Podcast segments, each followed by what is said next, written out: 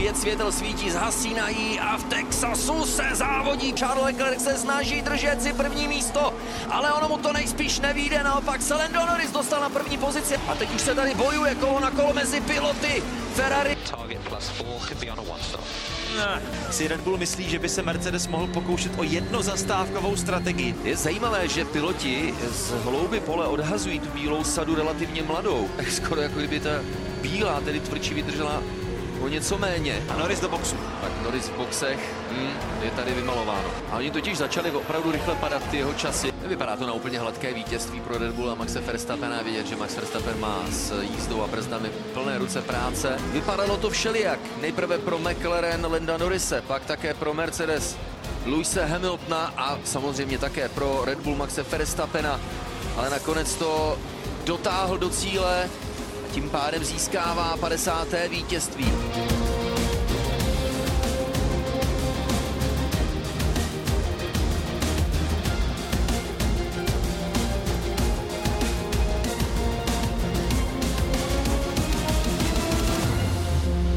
Máme za sebou první ze 3 velkých cen na americkém kontinentu v samotném závěru sezóny 2023, ze které zbývá odjet už pouze 4 velké ceny. No, stalo se toho v letošním roce hodně a i když je o obou titulech rozhodnuto, Max Verstappen je mistrem světa sezony 2023 stejně jako naprosto suverénně a s přehledem Red Bull, tak si jeden možná řekne, proč Formule 1 ve zbytku sezóny sledovat, na co se ještě dívat, a to jsou právě ty momenty, kdy Formule 1 vždycky umí překvapit.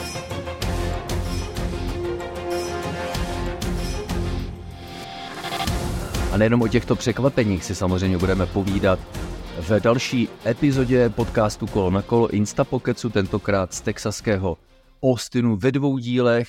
Ten první prémiový pro všechny posluchače na celém světě a ten druhý bonusová část pouze pro předplatitele magazínu Kolo na kolo na stránce herohero.co/kolonakolo. No ale tady jsou, doufám, že už pro vás tradičně, Tomáš Richter a Jiří Košta. Já tě zdravím, Tomáši, a zdravím i posluchače. Jirko, prosím tě, máme tedy za sebou další sprintový víkend po Kataru se 14-denní odstupem. 2 sprintové víkendy po sobě, to jsme, myslím, ještě neměli. A jako za mě fičák, nevím, jak ty to vnímáš. No, stalo se toho poměrně hodně, i když přesně škaredlíky budou říkat, že pořád vyhrává jenom jeden, ale bylo to poměrně zajímavé, jak minule v Kataru, tak tento víkend i v Austinu a vlastně zase opět nevíme, kde bychom začali s tím, co se všechno dělo na trati. Jasně, Max Verstappen dokázal vyhrát sprint poměrně dominantně, v závodě už to neměl tak jednoduché, ale myslím si, že Austin nesklamal.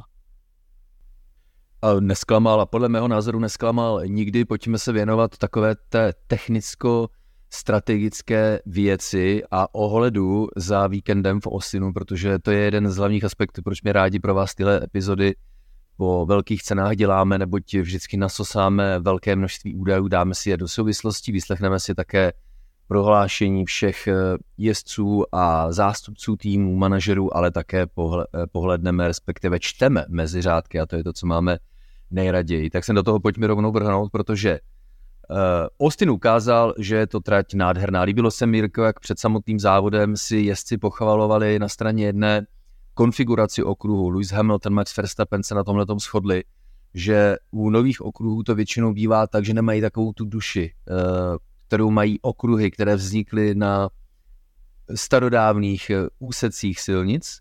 A tohle se povedlo. Byť samozřejmě je tam taková ta berlička, že části okruhu jsou inspirovány jinými slavnými částmi jiných slavných okruhů, ale nakonec proč ne, ve výsledku tvar okruhu Austinu je sám o sobě unikátní. Já jako nikdy se nepřestanu podivovat nad tím, jak třeba jezdci dokážou s vozem Formule 1 projet třeba esíčka v prvním sektoru. Ale na straně druhé, Jirko, jako hrbolatá trať dělá jezdcům problémy. Lewis Hamilton a Max Verstappen po závodě řekli, že to neodpovídá standardům Formule 1, hlavně ta hrbolatost ve velkém promluvila do technicko-taktické volby po celý víkend. Tady je strašně zajímavé sledovat, jak ten sprintový víkend má vliv vlastně na ten hlavní závod. Možná to nebylo úplně prvoplánově uděláno, ale bylo to tak už i v Kataru a tentokrát tedy také v Austinu a Ono to právě třeba hodně postihlo Aston Martin, protože ten se rozhodl, že přiveze vylepšení do Austinu, přivezli novou podlahu a nové bočnice, ale protože měli jenom tu 1 hodinu, tak prostě nedokázali pořádně otestovat a vyzkoušet to všechno, co potřebovali, a trápili se tedy s nastavením. Takže vlastně to dopadlo tak, že oba dva vozy nepostoupili z první části kvalifikace, dokonce poté se Aston rozhodl, že budou oba dva vozy startovat z pit lane v neděli, protože u Alonsa se podlaha vyměnila zase zpátky na tu předchozí specifikaci. No a v závodě už jim to jelo poměrně dobře, dokázali se prokousávat polem, a kdyby Alonso neměl ty technické problémy, tak by vlastně oba dva Astony byly na bodech. Ale je to vlastně jenom taková ukázka toho, jak nám tady ta sobotní show mění úplně celou hru. Mění hodně, protože vem si, a líbí se mi také přirovnání s tím, jak týmy nasazují technické aktualizace.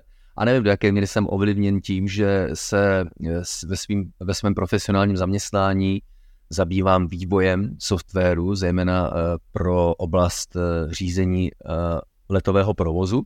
Takže je mi velmi blízký princip softwarových releaseů, ale ono to funguje úplně stejně u technických releaseů na vozech Formule 1 a u řady jiných technických oborů. A tím pádem s ohledem na rozpočtové stropy a další omezení, tak si týmy musí hlídat nejenom to, co do toho balíku nového releaseu dají, ale hlavně na kdy je naplánují, protože oni nemohou releaseovat, tak říkajíc, pro každou velkou cenu. Můžou, pokud to bude po malých částkách a vědou se do rozpočtového stropu, proč ne. Ale když už o tom hovořím, o takovém pomysleném release plánu, no tak máme před sebou, nebo nacházíme se ve fázi velkých cen, kdy se jedou 3 velké ceny o každém víkendu po sobě. Máme za sebou Austin, teď nás čeká Mexiko, pak to bude Brazílie a potom 2 závodů v Las Vegas a v Abu Dhabi, tak si umíte představit, jak obtížné samozřejmě je pro týmy releaseovat nové technické prvky a řešení, notabene s tím, že už asi nemají všechny týmy ambici nasadit taková zlepšení, že jim přinesou nějaké brutální objemy bodů a tím pádem je posunou poháru konstruktérů někam výše, což by také přineslo o nějaký ten milionek na prize money více, ale hlavně to také připravují pro sezonu 2024, protože technická pravidla ve velké míře zůstanou stejná. Takže proto se řada týmů odhodlala k nasazení technických novinek právě do víkendu v Austinu, i když se to nachází vlastně v páru 2 velkých cen se sprintem, kdy přesně jak říkáš, 1 hodina tréninku v Kataru pouze a 1 hodina tréninku v USA zase pouze, s tím, že před kvalifikací, která se jela v pátek večer, tak musí týmy zamknout nastavení svých aut a s tímto nastavením jezdit až do konce víkendu. Také proto k tomu Aston Martin přistoupil tímhle logickým způsobem, že si řekli, hele ty, co my jako ještě můžeme vyhrát, tak my to zkrátka změníme to nastavení, za což vždycky následuje start z boxové uličky a pojmeme to jako testovací jízdu. A jako testovací jízdu, což zní, Jirko, divně, viď, že velká cena USA, velmi prémiová událost, ale někdo to pojme jako testovací jízdu v přípravě, nejenom v přípravě na další rok.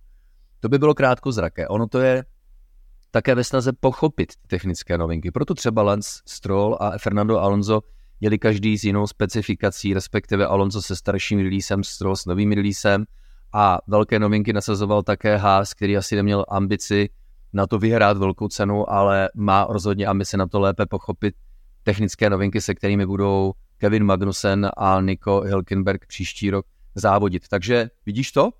Ještě jsme ani nezmínili jméno Maxe Verstappena pomalu a už máme za sebou několik minut zajímavého vyprávění, že?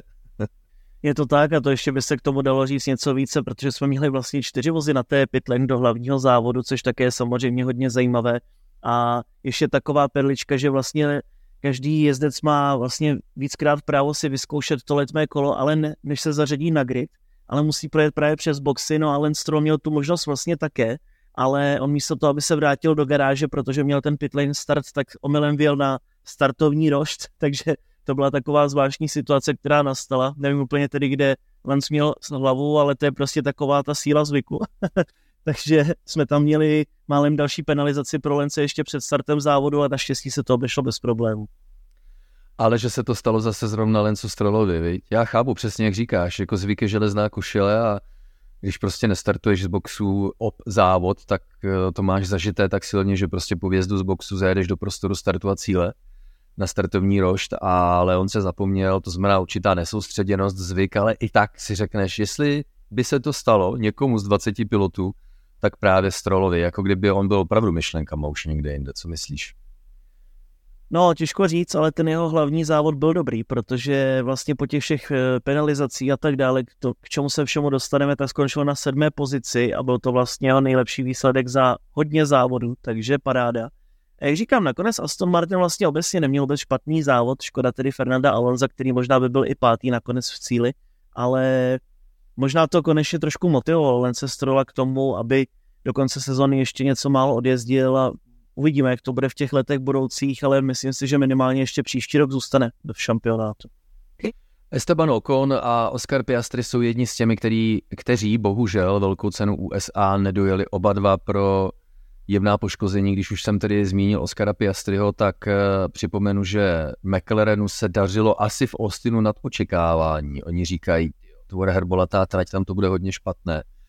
Ale McLareny docela jeli a tím spíš škoda kolize Oscara Piastriho s dalším soupeřem, což mělo za následek odstoupení jak Oscara Piastriho, tak Estebana Ocona. To pouze dodám, že Pierre Gasly s druhým Alpinem dokázal v cíli získat 6. místo. No, řekni mi, zase, ten optimismus směrem k McLarenu už šíříme v posledních několika epizodách, ale jestli tohle byl mizerný výkon nebo mizerná trať pro McLaren, no tak jen houšť v takovém případě. No, já si pořád myslím a už to říkám nějaký čas, že McLaren by mohl vyhrát v Brazílii anebo v Las Vegas. A opět si zatím budu ještě o něco více stát, protože prostě to jsou vždycky divoké závody, hodně se tam toho může stát. McLarenu to vždycky v Brazílii šlo.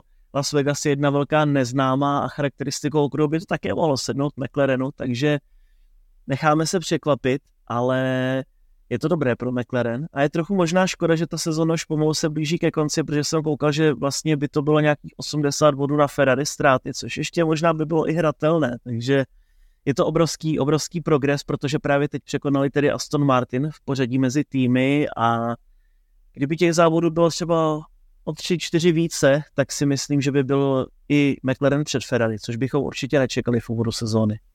Ty už trošku hypuješ závod, který se pojede příští týden, jeden z těch oblíbenějších, velká cena Brazílie, právě ta, i o které hovořil Lewis Hamilton po skončení texaského závodu, když se je opět dotazovali na zlepšení, protože Mercedes byl jedním z těch týmů, který přivezl novou podlahu. A tady se musíme na chvilku zastavit, protože Lewis Hamilton o tomto zlepšení poprvé prohlásil, že nějaké zlepšení vůbec cítit v závěru téměř druhé sezony, což je hodně povzbuzující ze slov mistra světa.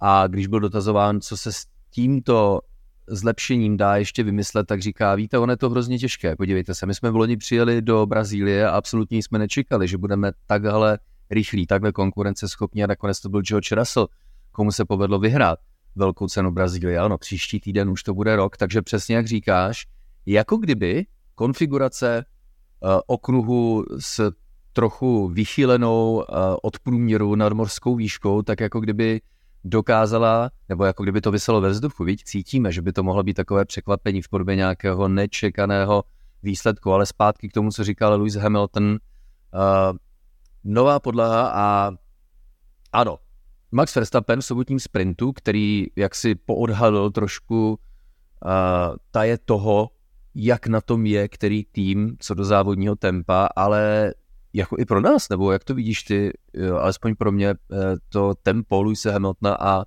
Mercedesu, i když jel Max Verstappen před ním na pohodu, tak bylo nad očekávání. A to je podle mě něco, o čem my se bavíme už několik závodů a pořád si říkáme, tak jel Max na pohodu, nebo to měl těsné. A to je to, co mě vrtá hlavou, protože víme, že Max Verstappen měl ke konci závodu problém s brzdami a že tam hodně nadával.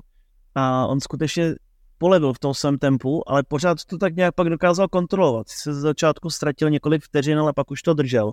Takže přesně si říkám, je to taková ta jistota, nebo se mohlo něco stát.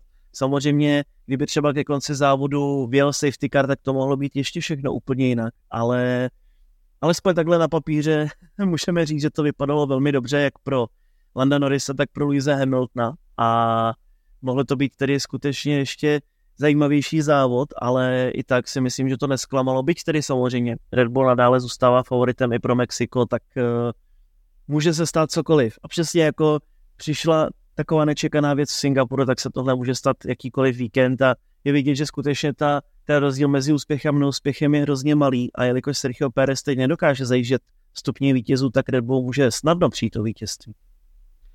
Tohle si zaslouží upřesnění v nedělní velké ceně Red Bull Maxe Verstappena, respektive Max Verstappen na pohodu určitě nejel. Kde on jel na pohodu, tak byl onen sobotní sprint, ale to bylo krásně vidět v nájezdech zejména do první zatáčky, kdy si tam zvolňoval, začal brzdit ještě daleko před brzdním bodem, který by normálně použil, kdyby musel jet naplno. Však také po nedělním závodě si Max Verstappen auto v sobotním sprintu pochvaloval, bylo perfektní, bylo dokonalé, ale přesně jak říkáš, to je zápletka nedělní velké ceny. Max Verstappen měl problémy s brzdami.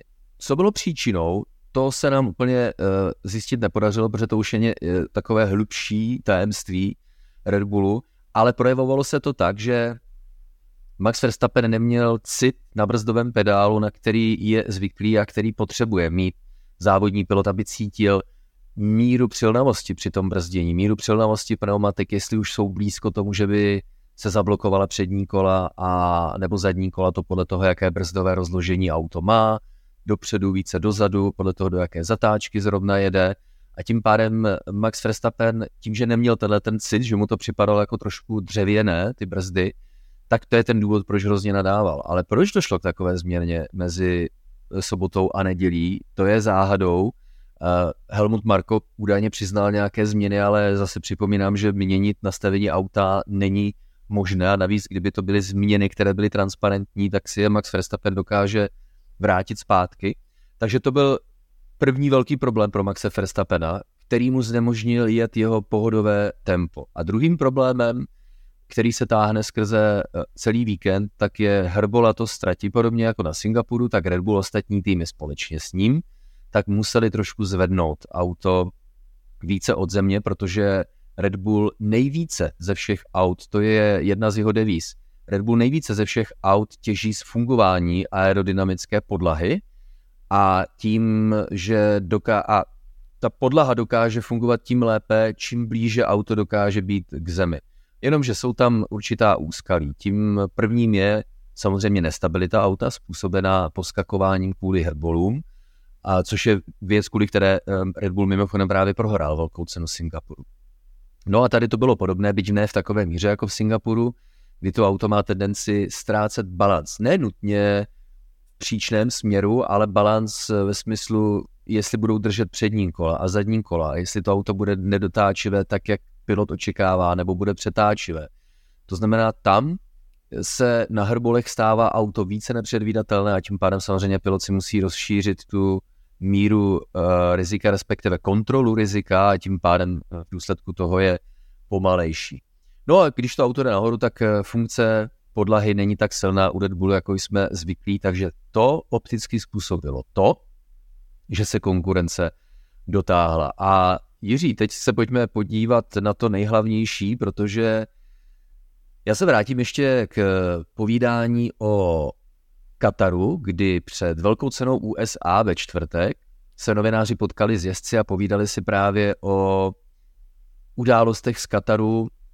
Když tak si poslechněte předcházející epizodu z Kataru, která pojednávala o tom, že Pirelli společně s pořadatelem aplikovalo maximální počet odjetých kol na každé sadě pneumatik. A když byli piloti dotazováni, tak řekli, hele, jako jasně, užili jsme si to trošku více, protože jsme více stavili, hlavně jsme jeli naplno. Na straně druhé, ta předvídatelnost zastávek v boxech nebyla úplně to pravé ořechové, ale v této části rozhovoru zazněla jedna strašně důležitá věc. A víte, co se nám jako pilotům nejvíce líbí?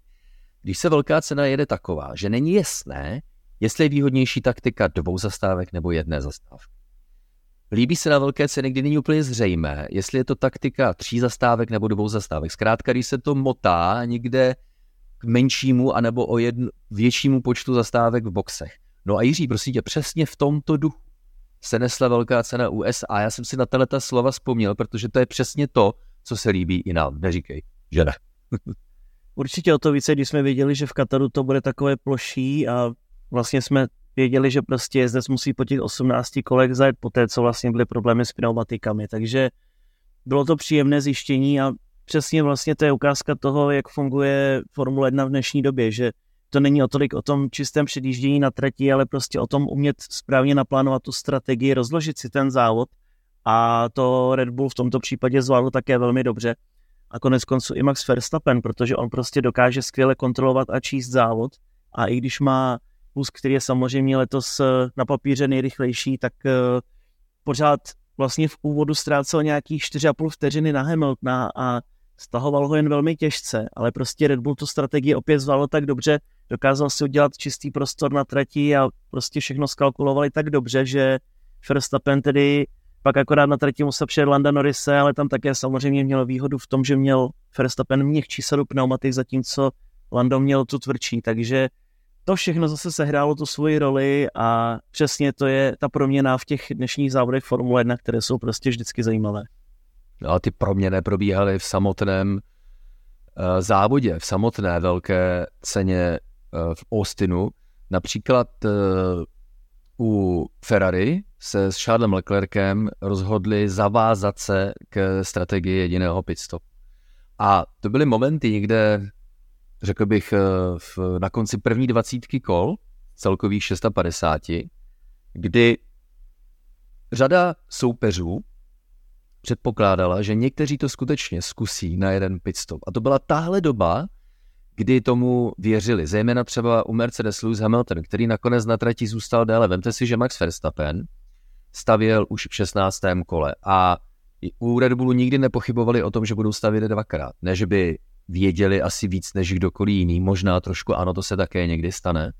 Ale zkrátka i s ohledem na volbu pneumatik, kterou měli jezdci k dispozici, zmiňoval si totiž dvě sady nejtvrdších gum dostupných pro piloty McLarenu a zejména Landa Norrise. A nejenom si takhle před závodem říkáme, jo, teď Austin je náročný na pneumatiky, to je dobrá volba, to by, když bude Norris rychlý, to by mohlo přinést vítězství.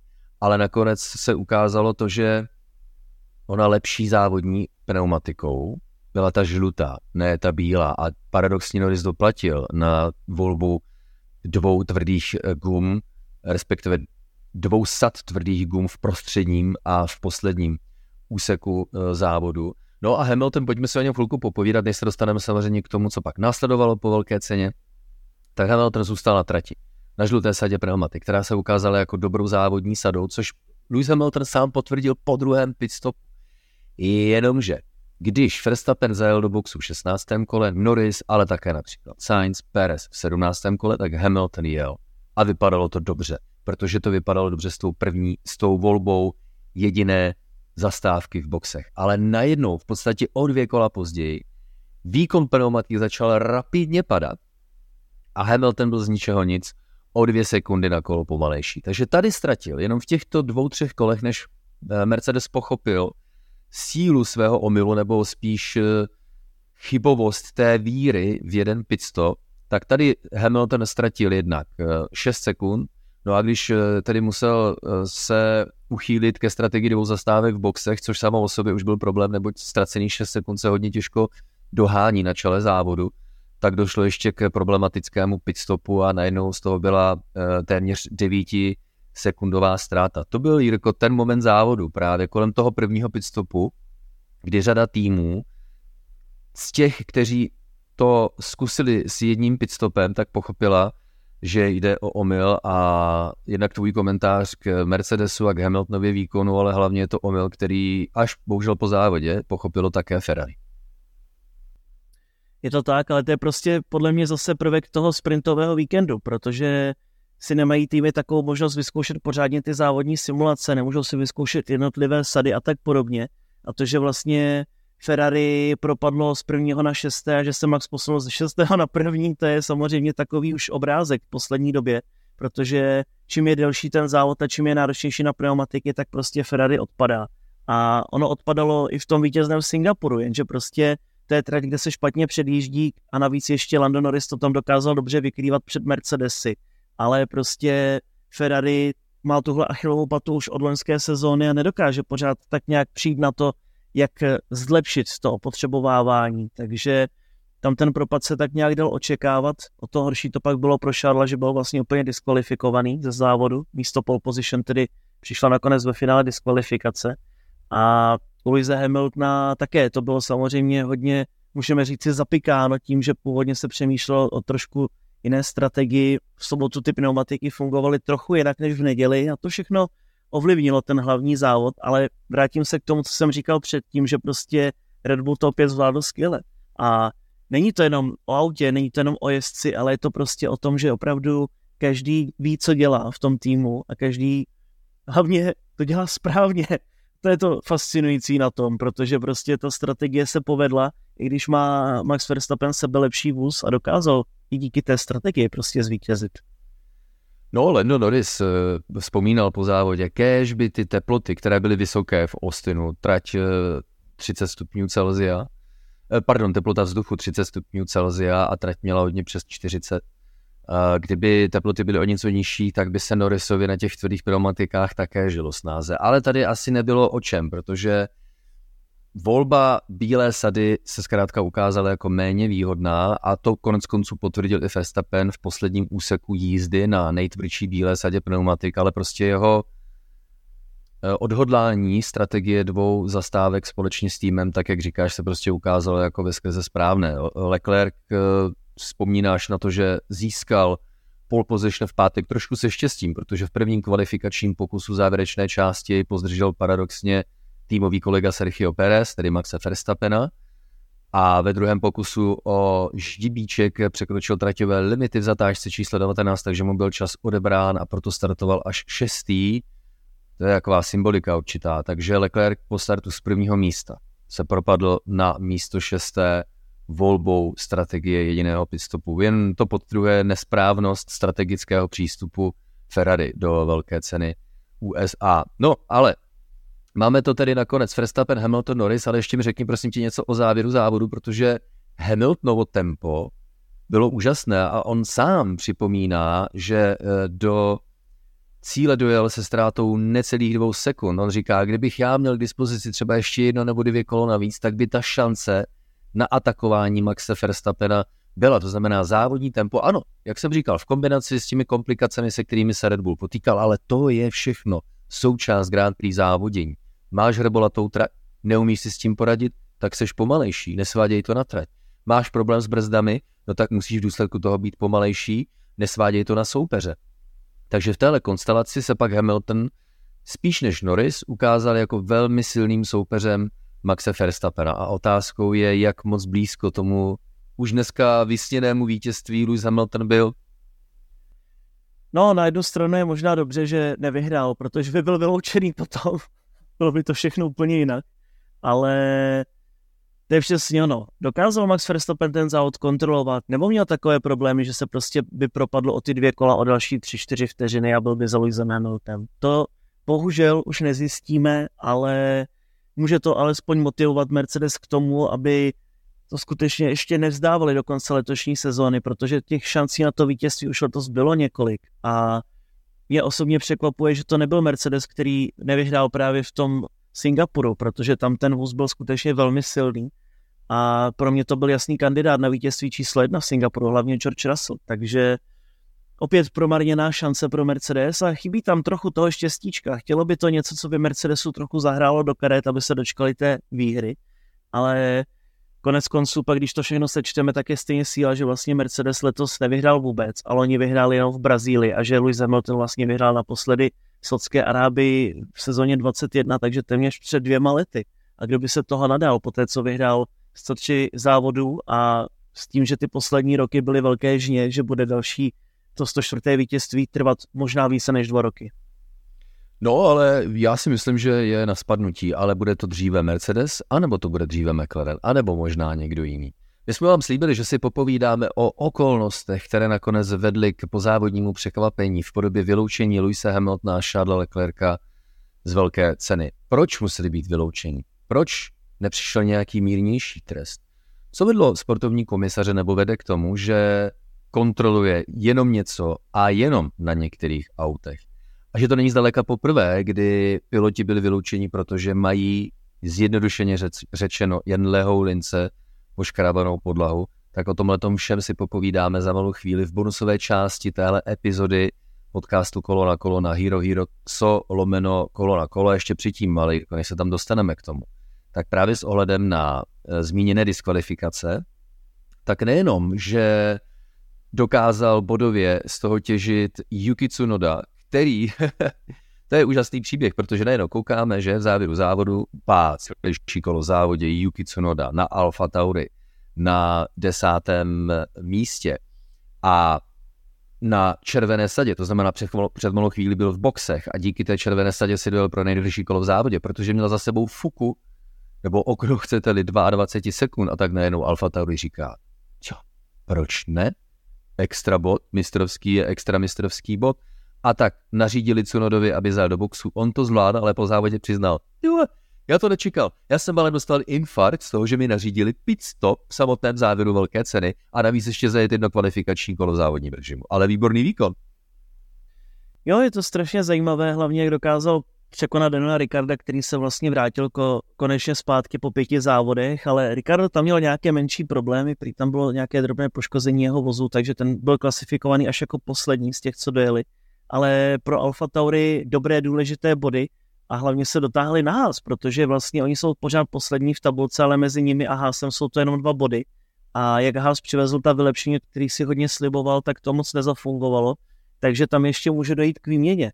A může to být hodně zajímavé, protože Alfa Romeo také není o tolik vepředu, takže ještě sledujeme i ten souboj na chvostu, ty poslední bodíky a vzhledem k tomu, že budeme mít ještě i sprint další, tak není zdaleka rozhodnuto.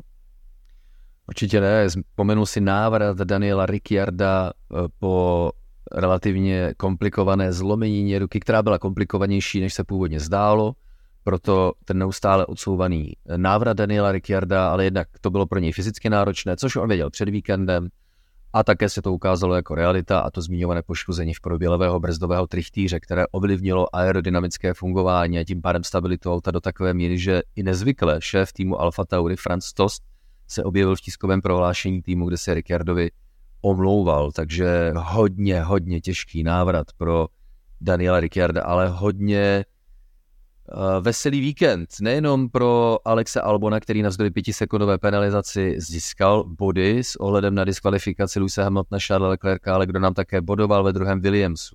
Konečně. A na domácí půdě Logan Sargent, tak to je na pořádnou oslavu šampaňským, nemyslíš? Doufejme, že to je vzestupný trend právě jako u Lance Strolla, protože bodovat a ještě doma to je samozřejmě super, byť je tedy samozřejmě z Floridy Logan Sargent, ale je to super, protože je to vlastně po 30 letech, co bodoval Američan ve Formule 1 a to by si asi ani nikdo nepomyslel, protože Amerika je samozřejmě obrovská, takže je to paráda vlastně od Michaela Andrettiho na Monze 93, který tehdy závodil s McLarenem, tak teď se to povedlo Loganovi a to jsme měli už několik amerických pilotů, třeba Alexandra Rossiho, který je velmi úspěšný v IndyCar, nebo Scotta Speeda, který závodil Toro Rosso, ale prostě nikomu se to nepodařilo a vypadalo to, že se to nepodaří ani Loganovi, takže je super, že to konečně klaplo. Velmi slušný víkend tedy v Americe a doufejme tedy, že to půjde nahoru, protože vypadá to, že Williams je s tím hodně spokojený a chtěl by pokračovat i v příštím roce. No a my se tímhle těšíme na velkou cenu Mexika. 4. velká cena od konce na programech Sport 1, Sport 2, předtím než přenosy se přesunou na Nova Sport, budu se tam vracet po 10 letech.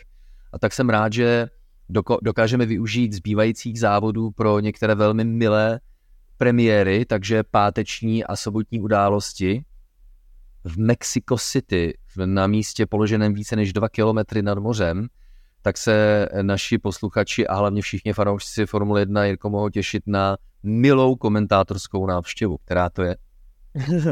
Já jsem. Samozřejmě tedy, už si to načal, tak já to tedy dokončím, budu mít samozřejmě tu čest a děkuji samozřejmě za podporu, že můžu odkomentovat jako hlavní komentátor pátek i sobotu Grand Prix Mexika, v neděli už si to dáme klasicky kolo na kolo, že vlastně ty, Tomáši, budeš ten hlavní šéf toho všeho a já tam budu k tomu mít nějaké své poznatky a aby to bylo ještě zajímavější, tak jsem si říkal, tyjo, já pořád mluvím o těch holkách v motorsportu a pořád je podporuji, tak proč bychom si nějakou taky nepozvali konečně, proč by to byla jenom chlapská záležitost? A když už těch příležitostí moc nebude, jak ty říkáš, tak jsem vymyslel, že si pozvu Michalu Dorčíkovou, která vlastně je slovenská závodnice, jenž závodila. Například v evropském NASCARu také závodila v mistrovství republiky vlastně v rally u nás několikrát a bude i nadále závodit. No a co je zajímavé, proč se vlastně pojí hodně s Formuli 1, je to, že vlastně závodila v týmu s Jacquesem Villeneuve, s šampionem ze sezony 1997 Formule 1, což je podle mě jedno z těch hlavních témat, které potřebujeme probrat. Pak samozřejmě také probereme F1 akademie, třeba Jessica Hawkins, jak si stojí a tak dále. Takže je toho skutečně hodně. Myslím si, že to bude takové opravdu odlišné povídání od toho, na co jsou fanoušci Formule 1 na Sport 1 a Sport 2 zvyklí, ale věřím, že neméně zajímavé. Přesně tak, sice lehce odlišné, ale ne zas až tak moc, protože tam bude jeden komentátor a jeden závodník, potažmo závodnice, a budou to další zajímavá témata, která k okruhovému sportu a k Formule 1 nesporně patří.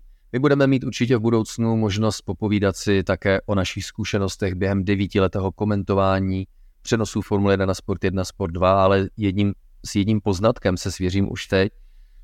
To byste nevěřili, a nemyslím to opravdu nějak špatně, to byste nevěřili, jak těžké je získat, my tomu říkáme komentátorský odborník, tedy v našem případě závodníka, který nejenom vnímá a vidí průběh velkých cen Formule 1, protože jsme narazili na to, že borci, kteří jsou velmi rychlí, ale jsou to třeba závodníci z cestovních vozů, kde se třeba jedou závody na 11, 12, 13 kol v kuse bez pitstopu, a ono to má přece jenom trošku jinou charakteristiku. A tam narážíte na to, že aha, tady to není až tak jako úplně do hloubky, myslím to povědomí toho, jak funguje průběh velkých cen.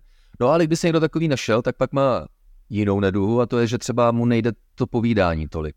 Protože se třeba stydí, protože samozřejmě ten, kdo je zvyklý sedět za volantem v závodním autě, teď mu dají před držku mikrofon a něco říkej, tak to samo o sobě je zdrojem stresu a trémy. A také se mi líbí, jak právě ti, kteří tu vlohu povídací mají, tak jim je potřeba dát šanci a oni se rozpovídají, a pak když se začnou cítit jako ryba ve vodě, tak je to obrovský přínos. Ale u Míši, tak ta je udělaný speaker. Kromě toho, že je úžasný závodník, úžasná osobnost, tak perfektní speaker, takže máte na co se těšit. To není nějaké promo nebo něco v tomhletom smyslu. Já sám se na tuhletu premiéru těším a jen houšť, jen častěji, a pevně věřím, že se to stane více a více normální do budoucna. Tedy závodníci, potažmo závodnice, kteří společně s námi budou chtít sdílet ten váš zážitek ze své roli odborného komentátora. Tak tohle byla úvodní epizoda podcastu Kolo na kola. Pojďme se teď v bonusové epizodě na Hero Hero rovnýma nohama ponořit do okolností velkého překvapení po závodě v Austinu, tedy diskvalifikace Lewise Hamiltona z 2. místa a Charlesa Leclerca z místa 6. Kdo poslouchat nebude, tak s ním se těšíme příští víkend po Mexiku.